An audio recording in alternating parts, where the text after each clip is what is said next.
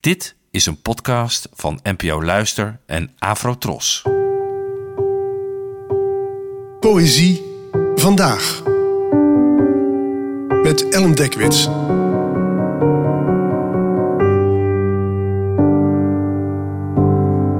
Hallo, fijn dat je luistert. Het gedicht van vandaag heet For Norlin en werd geschreven door de St. Luciaanse dichter Derek Walcott, geboren in 1930 en gestorven in 2017. Het werd vertaald door Jan Eikelboom. Voor Norlin. Dit strand zal leeg blijven, voor meer leikleurige dageraad. Van lijnen die de branding steeds weer uitwist met zijn spons. En iemand anders zal er komen, uit het nog slapende huis, zijn handpalmen warmend aan een mok koffie, zoals mijn lichaam eens het jouwe omvouwde. Om dit voorbijgaan vast te leggen, van een zout nippende sterren, zoals wanneer een regel op een pagina gekoesterd wordt en het omslaan moeilijk is. Er is binnen de wereld van de poëzieliefhebbers altijd een beetje discussie over hoeveel context je nodig hebt om een gedicht echt te begrijpen of te waarderen. En uh, je hebt al mensen die vinden dat je helemaal geen achtergrondinformatie nodig hebt om er zelf wat van te maken. Sterker nog, dat het juist daardoor meer jouw gedicht wordt.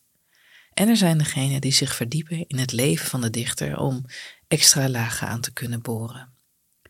Toen ik dit vers van de dichter Derek Walcott voor het eerst las, wist ik helemaal niets over de ontstaansgeschiedenis ervan. Voor mij ging het toen over poëzie zelf. Hoe een gedicht je blik op dingen kan veranderen. Er is hier een strand dat leeg blijft, waarvan de branding telkens de lijnen uitwist. En in mijn beleving was het gedicht de branding. Hoe gedichten je telkens nieuwe manieren kunnen aanreiken om de boel anders te bekijken. Er is het vasthouden aan mooie en fijne beelden zoals handen om een warme mok koffie die eens om het lijf van een geliefde lagen. En dan is er tenslotte de onmogelijkheid van het afscheid nemen van die mooie en fijne beelden.